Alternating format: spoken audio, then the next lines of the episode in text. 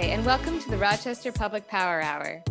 You're listening to our theme music provided courtesy of Vivid Pop Music. You can check out their music at vividpopmusic.com. I'm Amanda. And I'm Mohini, and we're part of the Rochester for Energy Democracy campaign of Metro Justice.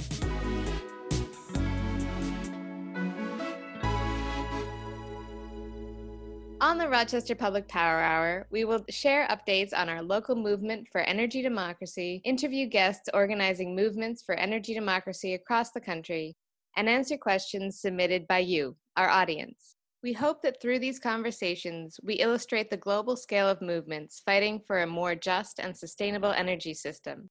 We also hope to learn from these movements so that our efforts in Rochester can be stronger.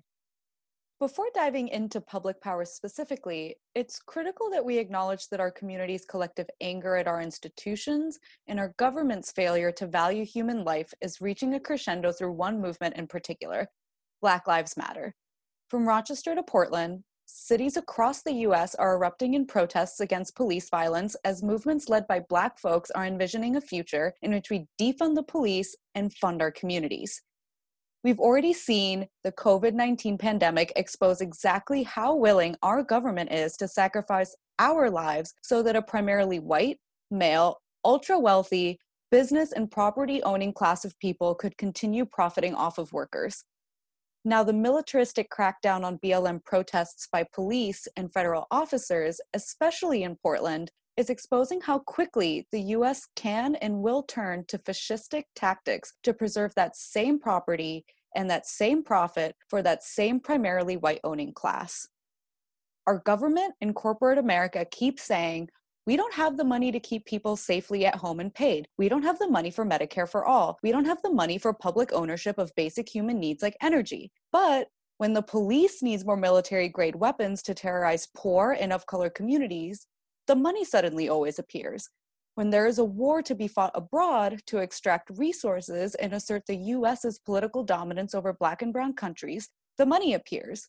When a criminally negligent investor owned utility like Pacific Gas and Electric needs a bailout after declaring bankruptcy for causing deadly wildfires rather than compensate for harm and make repairs, the money appears. Money isn't the problem. It's a problem of values and priorities. And every so often, this anger erupts in a more profound way, in a way more and more dedicated to justice and change, because for centuries, those values and priorities have been shaped by a white supremacist, capitalist agenda.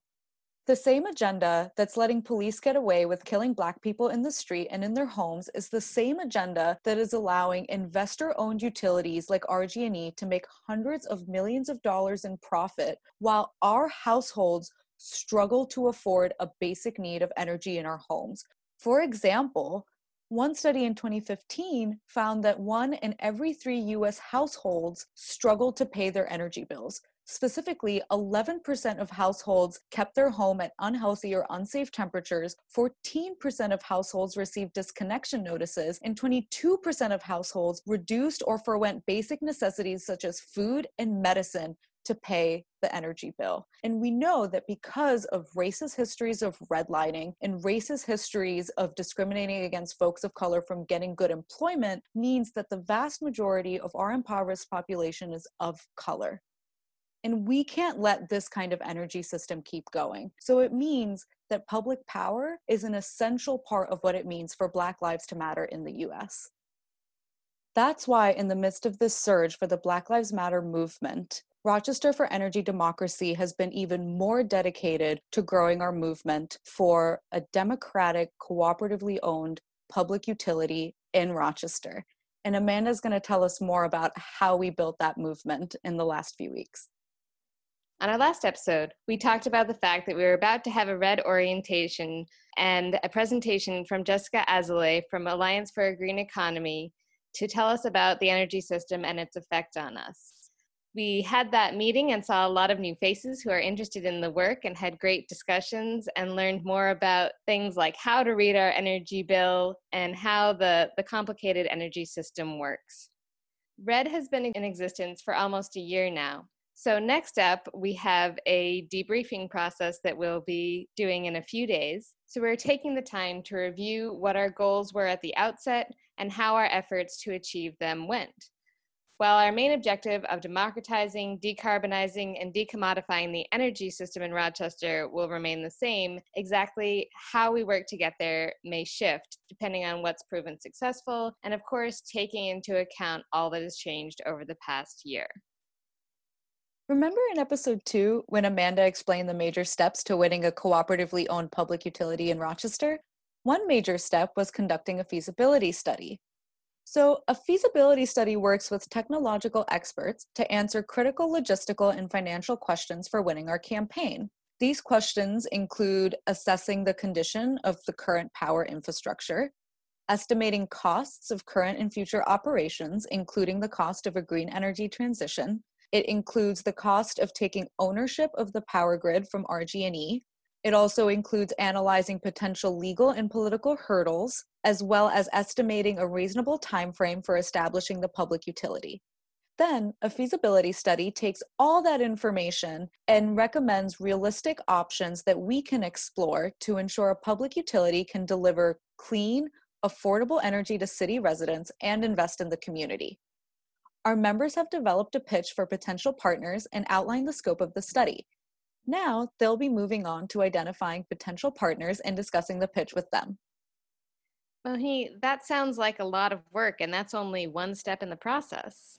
Yes, it is only one step of the process. There is also another really critical part of the process, which is base building.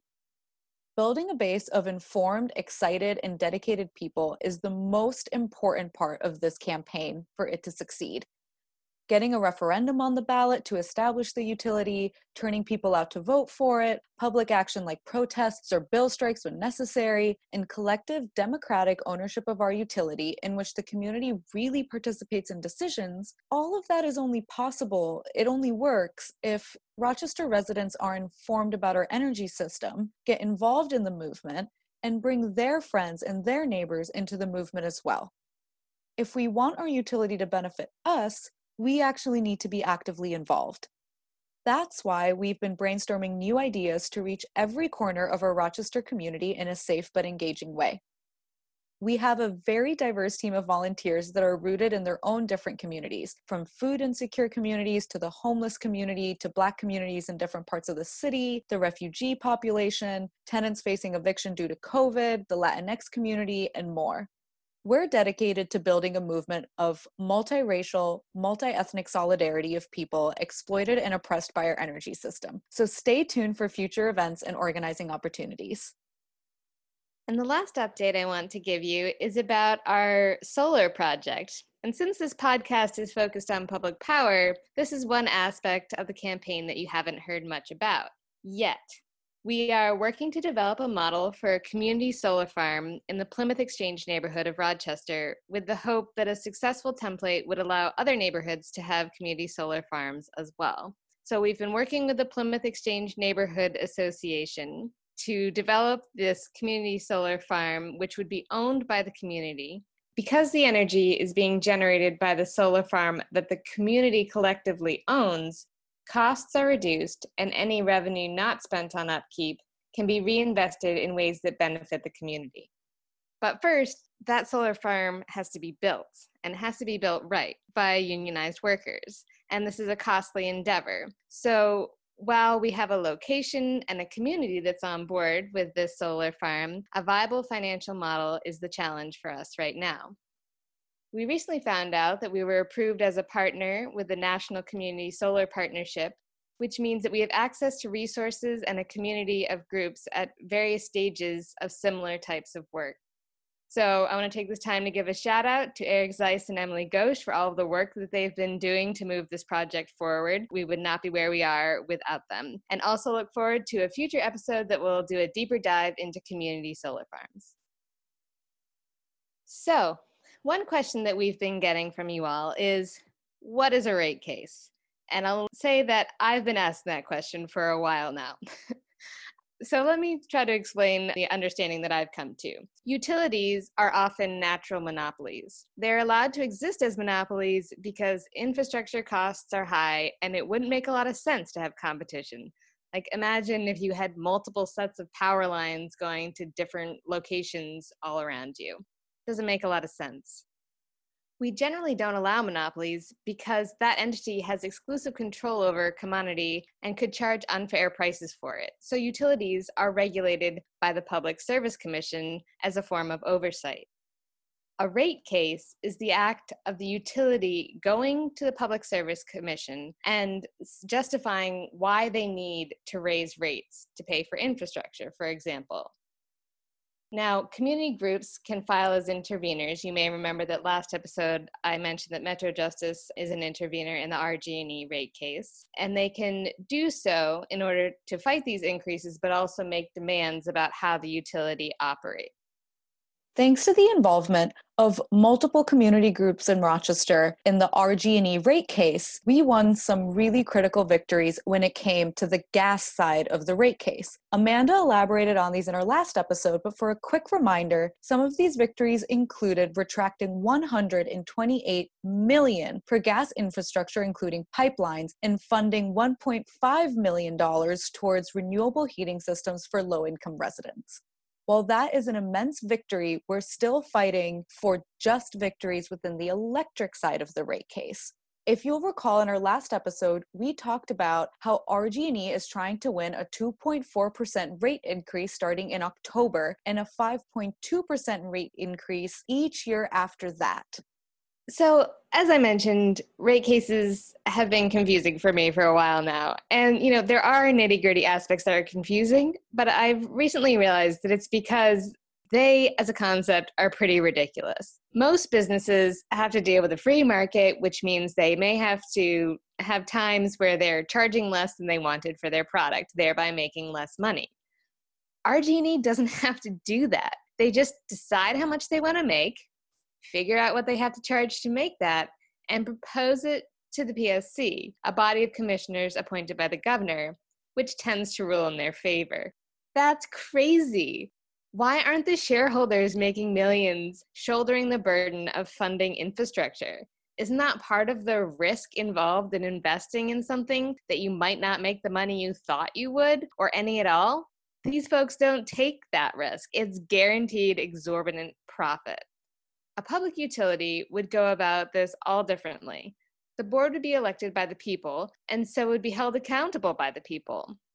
Through public forums, people would be given a say in what the rate structure would be, and the board would not be serving shareholders expecting to make millions. Profits made by the utility would be reinvested in the community, again with input from the ratepayers. While many struggle to pay their energy bill and put food on the table, there are people guaranteed to make millions off of our basic need for heat and lights, and by and large, the Public Service Commission seems okay with that. If we want the needs of the people met, we have to run it ourselves. We are now going to take a short break before interviewing today's guest, Jonathan Koehn from Colorado. We hope you enjoy the deep by clipping. Until then.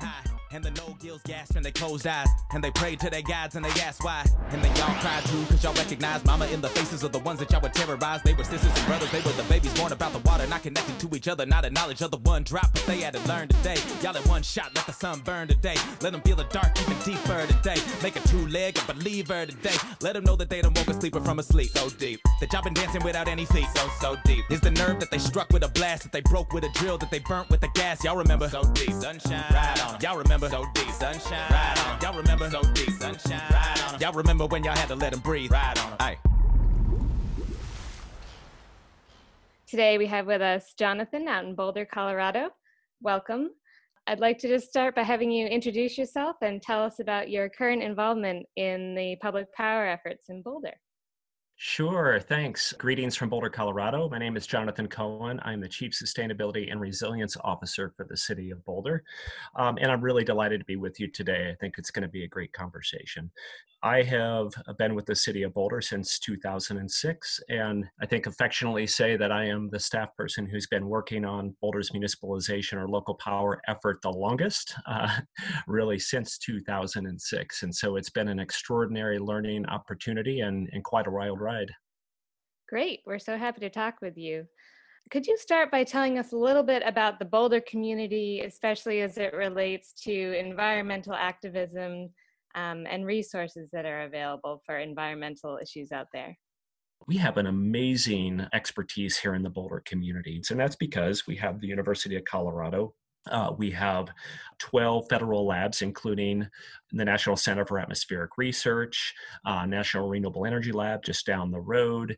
Uh, so we have climate scientists right here in our community and a lot of uh, key organizations that do work in this space.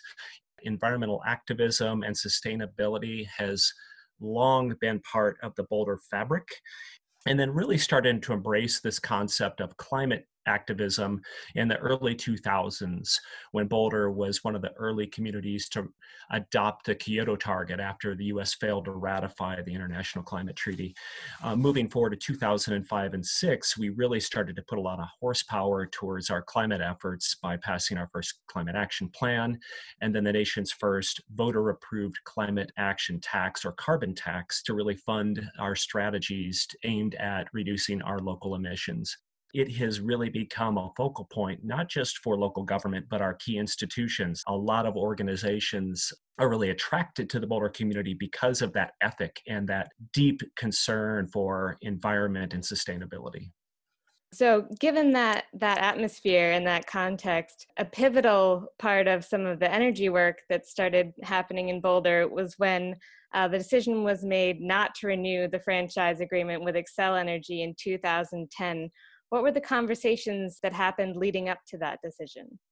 So, in Colorado and in most states, communities that are served by investor owned utilities sign franchise agreements. They're typically 20 year public rights of way agreements that allow the utility to do work within the incorporated boundaries of that community that agreement does nothing in terms of setting or establishing rates or your portfolio, meaning the, the types of energy that you get, or the programs and services that are offered by the utility to that community. Uh, but it is the one chance that the community has to negotiate with their incumbent utility. And that's a really, really important issue. So we began talking with Xcel about could we, in fact, create some side agreements that allowed us as a community to make progress on our local values, our local goals that we've established. Uh, and in the end, what we were offered is, is a traditional, or what we refer to as the white bread franchise. And so we had to make a very difficult decision do we in fact take a different course? And how do we determine whether there is an alternative pathway? And that's what led us to the discussion of municipalization. And it's not an unusual thing to be a municipal utility at all. There are 29 in the state of Colorado, though it's important to note that they were set up that way. None have gone through the process of municipalization. Um, many across the country have gone through this exercise, but it's very difficult. It can be very expensive. And so, for us as a community, we need to make sure that number one, it was a plausible pathway to municipalize and stand up a utility that we could then utilize to achieve our local goals and targets. And it was feasible from an economic, technical, and legal standpoint. Because again, that regulatory framework differs state to state. And thankfully, we had the benefit uh, that municipalization is, in fact, um, allowed explicitly in the state constitution here in Colorado. So we have the right to do it. The question is, how do we create that pathway? Because there is no playbook um, at all for communities to do this. Once that decision was made to not renew the franchise agreement, the city itself and the environmental activists shared the goal of reducing emissions, um, with municipalization being one of the ways to target that goal. What kind of tactics did each of these entities use to work toward that common objective? So, were there things that the city and the activists could collaborate on, or did some things fall more to the city and some things more to the activists? You know there is a role for local government in this discussion and in this process i mean it is the city that would sign a franchise with our utility provider moving forward but in terms of establishing our important values here at the local level what does that look like what's important to us as a community that's not local government's role necessarily. It's done in combination and in partnership with all of the organizations and individuals in our community.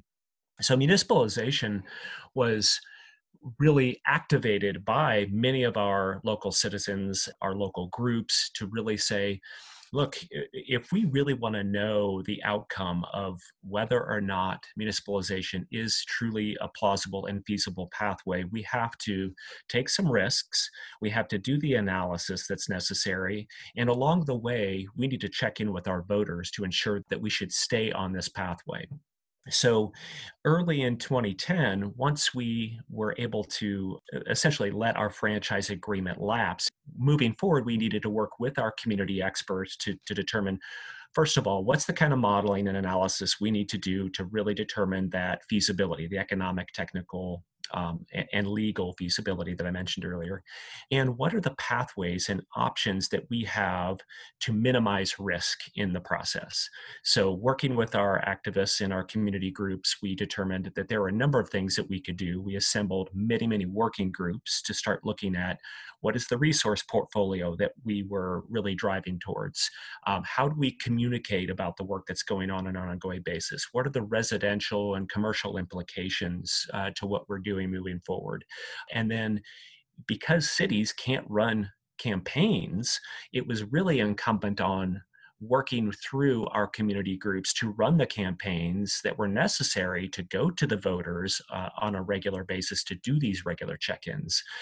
So our relationship with our community was so vital in this process because again we needed to do that pulse check on a regular basis to determine are we continuing this process in a way that is aligned with our core values as a community what is the information that people need to be educated and informed before they go to a vote on these issues?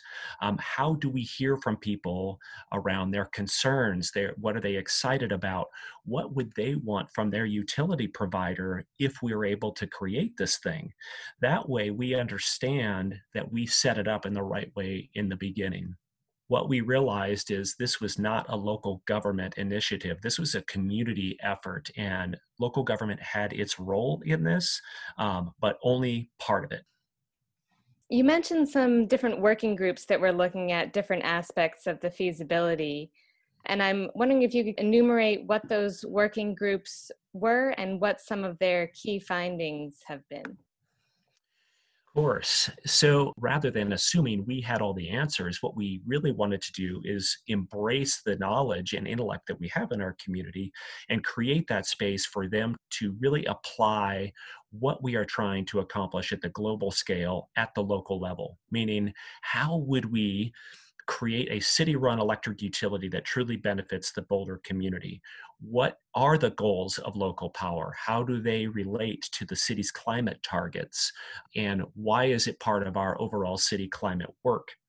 So those working groups really were fundamentally uh, an important place to help us think through what the analysis was that we needed to accomplish. So rate experts that have good experience in understanding how utilities create rate structures that benefit their customers and not just think about them as ratepayers what are the programs and services that we would want to offer if we were able to stand up this utility? How would they differ from what we have today we had a group of really incredibly smart people work with us to think about what the portfolio is we would want to solicit. And once we turned from a retail to wholesale a customer what is the modeling that we want to use? We, we actually had a group of folks help us put together our model that helped us think about financial feasibility.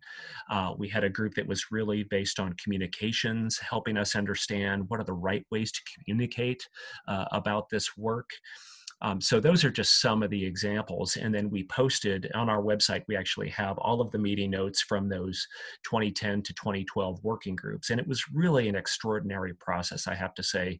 We involved several hundred people in a variety of different working groups, continue to have town hall discussions about the findings of those working groups. And some of those findings were actually quite extraordinary. And were there any findings that surprised you in a good way or bad way?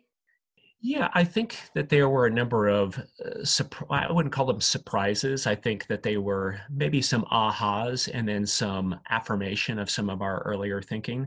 A couple of those relate to cost and renewables. One of the things that we were able to do is uh, release a request for indicative pricing. And in shorthand, all that means is because we're not a utility today, we wanted to signal to the wholesale market hey, if we were a utility, what kind of pricing could you give us on this particular portfolio? What are the products that you might offer to us?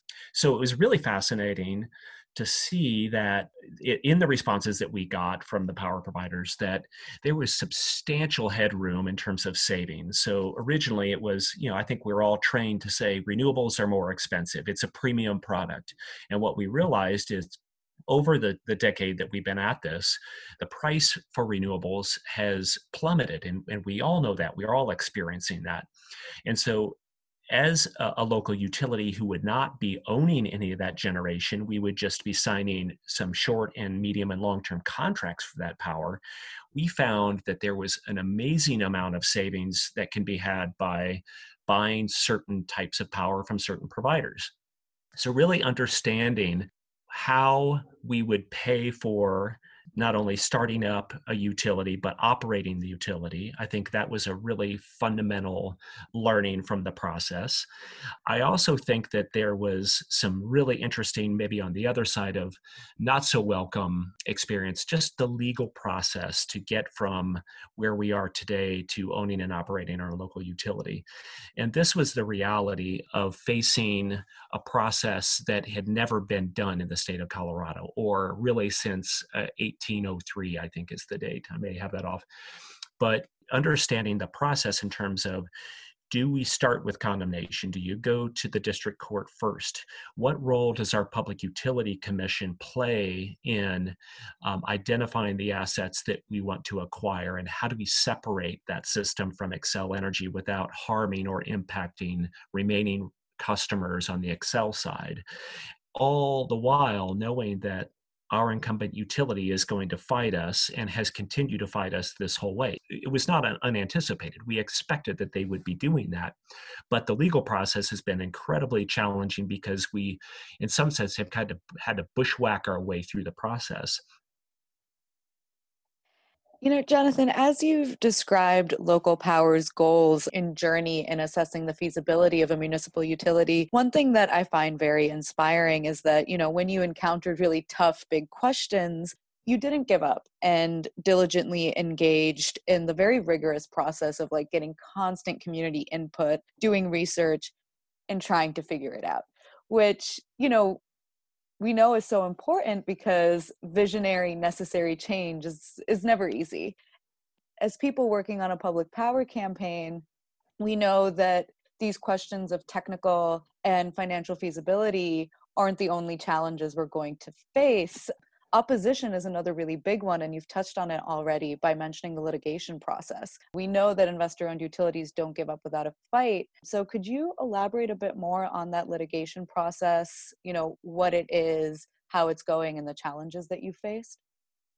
Yeah, of course. Yeah, it's a it's a really good question because it's you know it's really central to the process. And you know at the beginning of your question i think it's important to note that it, it wasn't in, in today it, our entire community is not behind this effort. I think there you know some of the votes have been pretty close. And the reason for that is you know municipalization and having the city take on the role of being the electric provider introduces risk to certain customers there are a number, I'll just say, a, a, number of key institutions, large industrial customers that, while they may not be completely satisfied with Xcel Energy as their utility provider, you know, something new really introduce, introduces risk. And I have to just honor and acknowledge that. And so our job has been to really point out the benefits associated with a city run electric utility the other reason that we've heard is that the city should be in the business of, of running a utility. Though I will just point out that the city runs three utilities right now our water, wastewater, and stormwater utilities with combined assets that far exceed the assets of an electric distribution system. So the litigation process has been very, very challenging, really from the perspective of, again, it's not been done in the state of Colorado. And you know, as I mentioned right at the top of our, our discussion, Xcel is fundamentally the only investor. There is a, a, second smaller investor in utility that serves one community in the southeast portion of Colorado. But generally, we have a regulatory agency um, at the state level that regulates one utility. And that creates a very interesting dynamic in terms of communities wanting to go further faster, communities wanting to do something different, communities that have established aggressive goals like Boulder to get to 100% renewable electricity or 100% renewable energy, aggressive emission reduction goals. So it has created this tension at the state level to say, how can Xcel move further faster? How can uh, communities like Boulder perhaps go it on their own? And then what is the legal process to go from here to there? And uh, you know, I just have to also appreciate that our PUC commissioners, this this was very new to them as well, and so they were learning as we went along. But you know, just to make this fundamental point that Colorado law is clear. We have the ability to do what we want to do, though the nuance has been the role that the PUC plays, the role that the court plays. Absolutely, Jonathan. Thank you for thank you for elaborating on that more. Where does the process stand?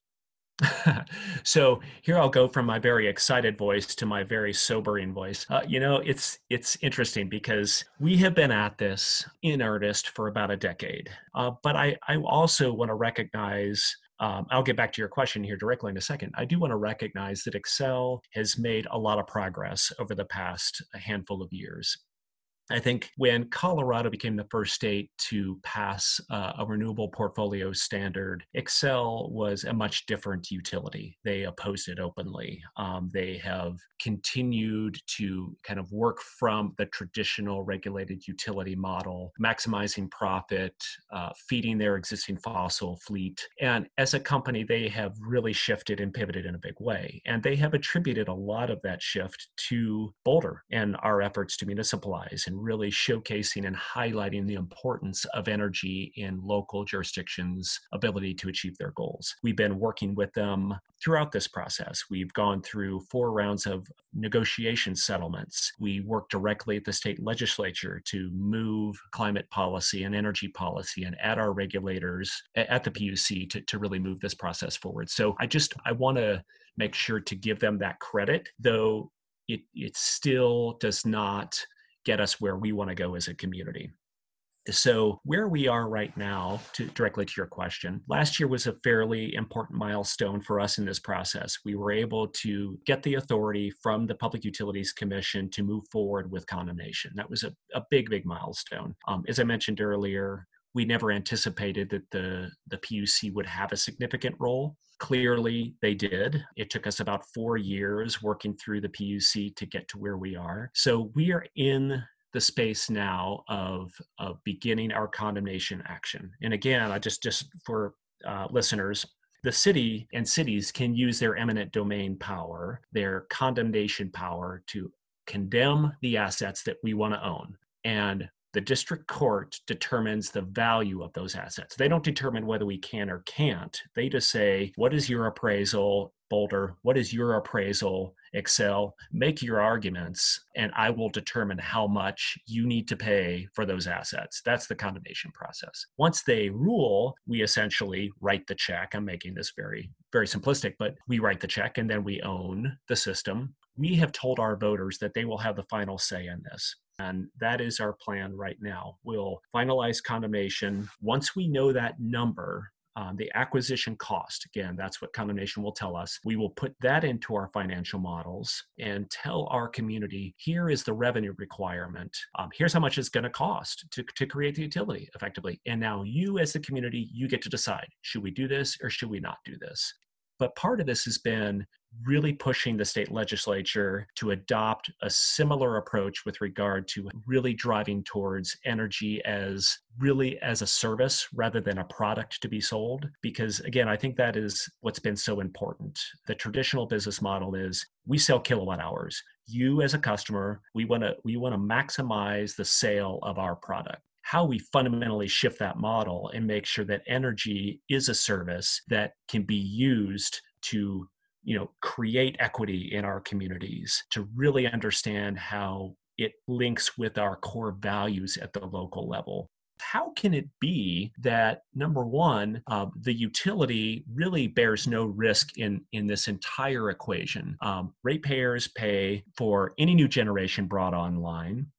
Ratepayers pay for the fuel to feed those plants, whether it's you know a gas plant or a coal plant. Ratepayers pay for the output. We pay an additional rate of, of uh, return on equity or rate of return, so that profit margin. In terms of risk, there is a fundamental issue that needs to be addressed in our u- utility model in this country in terms of who bears risks moving forward. And this is the fundamental issue today as we think about how utilities are shifting or can shift to a different type of portfolio in a pace that is commensurate with where we need to go with regard to climate change. And I think that's what's so amazing about this experience and this process of municipalization. Is it exposed more and more how important control, local control really is, and decision making and choice. These are things that, you know, 10 years ago, we thought were just kind of wild ideas. And now we're seeing it really, I think, blossom across the country. And many, many communities are realizing how important it is.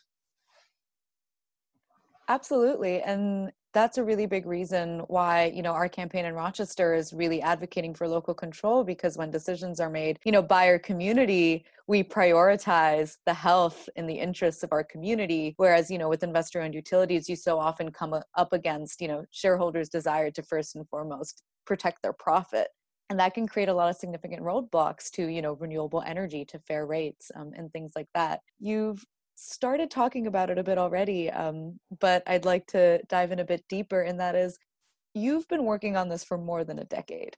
And even though you're not past the finish line of the municipalization goal, there have been some amazing and impactful successes along the way. So, in addition to the ones you've already mentioned, what do you see as some of the biggest successes of local power so far?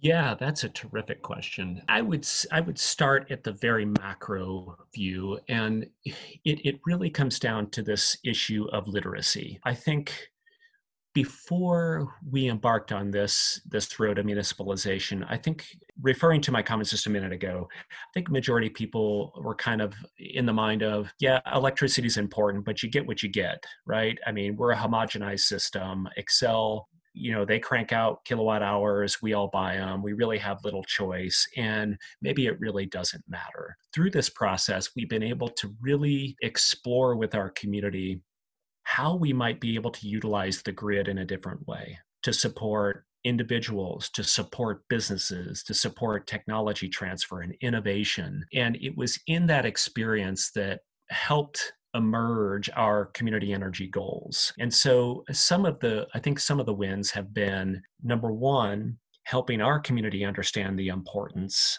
uh, of electricity and the grid in supporting community values. And there was a really interesting turning point in 2013 when the, the Boulder region experienced a pretty catastrophic flood. So we in in the region in the Front Range of Colorado, um, in the Boulder region, between 2010 and 2013, we experienced four of our most catastrophic wildfires in history. Followed by this catastrophic flood event in 2013 that was largely attributed to changing climate so we didn't say that again climate change didn't cause the storm event but it really exasperated um, the situation in terms of seeing how that rain event that we had never experienced before really had dramatic impacts billions of dollars in damage um, and, and why that's important to flag is resilience then became a very, very important topic for our community. We started thinking about resilience. What does a resilient energy system look like? Different communities have different values. We know that.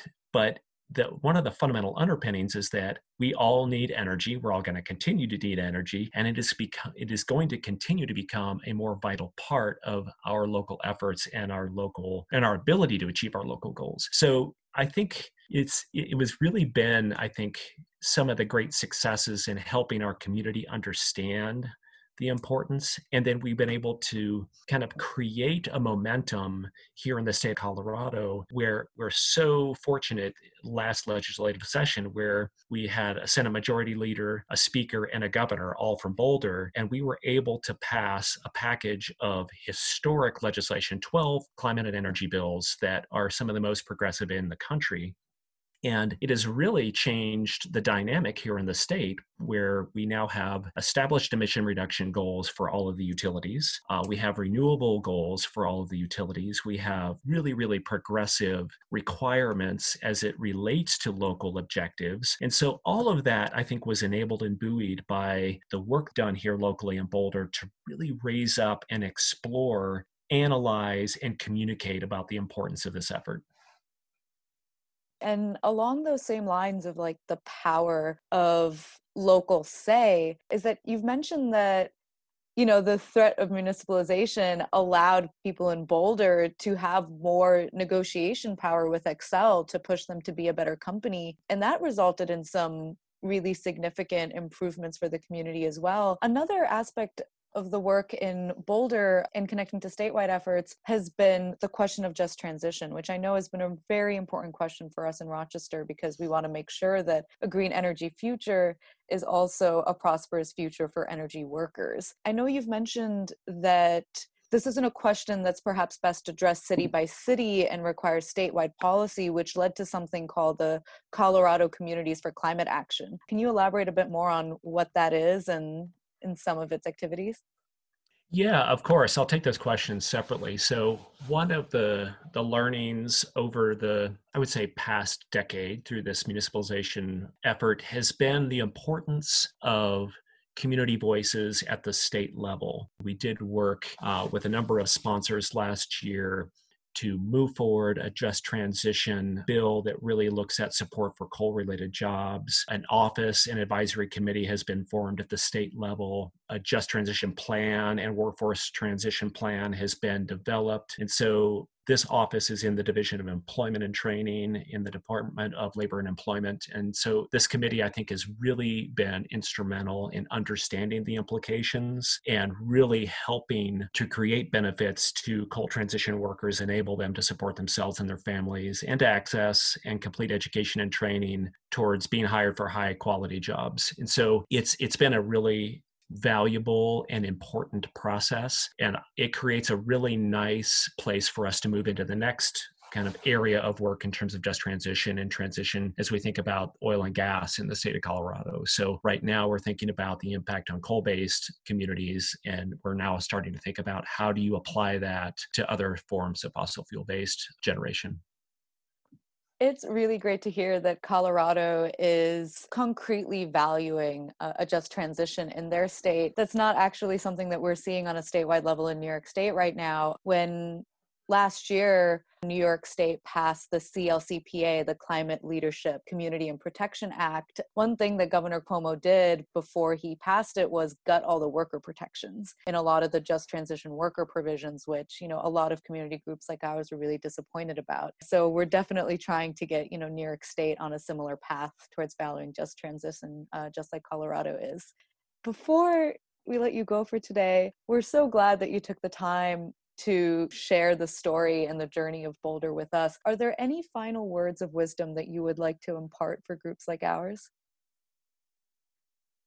Boy, we'll be here another hour. Uh, well, first of all, I wanted to thank you very much for for letting me talk about this. I think it's it's really been an extraordinary process and a, and a learning opportunity for not just me individually, but our community. You know, I guess I, I would say this: one of the most powerful and insidious forces we face is resignation. And it's this numb acceptance that we simply cannot change things. So we, we, we know what we know, and we simply don't feel like we can do anything about it. And, and I say that because it has been so powerful for me to witness how our community has, number one, really taxed itself for these important issues and continued to stay the course. You mentioned this earlier that there have been many times that that our internal team, our elected officials in our community has wanted to give up and who knows what's going to happen? Are we going to create a local utility? I, I don't know. I, I, I honestly can't say. But what I will say is that it has been worth it. Every dollar we have spent, all of the time and resources devoted to this project have been worth it. And the reason for that is, uh, as I referenced earlier, the whole utility model in the state has shifted. And that is in large part to the work that we have done here. And I'm very proud of that. As I think about how far we have come. I am very proud of our community for staying the course. I'm very proud of the work that we have done uh, to move the whole narrative forward. And regardless of what you all decide to do, I think it is so important that you are having the conversation because it signals to your utility, it signals to your regulators that it matters, your opinion matters, and what you do as a community is important in the overall scheme in terms of the energy system. So I applaud you in your efforts. I applaud you in working with your community. And again, it's been a pleasure talking today, and anything we can do to, to help you from Colorado, we're here. That's our show for today. We'd love to hear from you between now and our next episode. You can send comments and questions to us on our Twitter at Metro Justice using the hashtag RockPublicPowerHour or email us at rockpublicpowerhour at metrojustice.org. We look forward to answering your questions on our next episode. Cheers!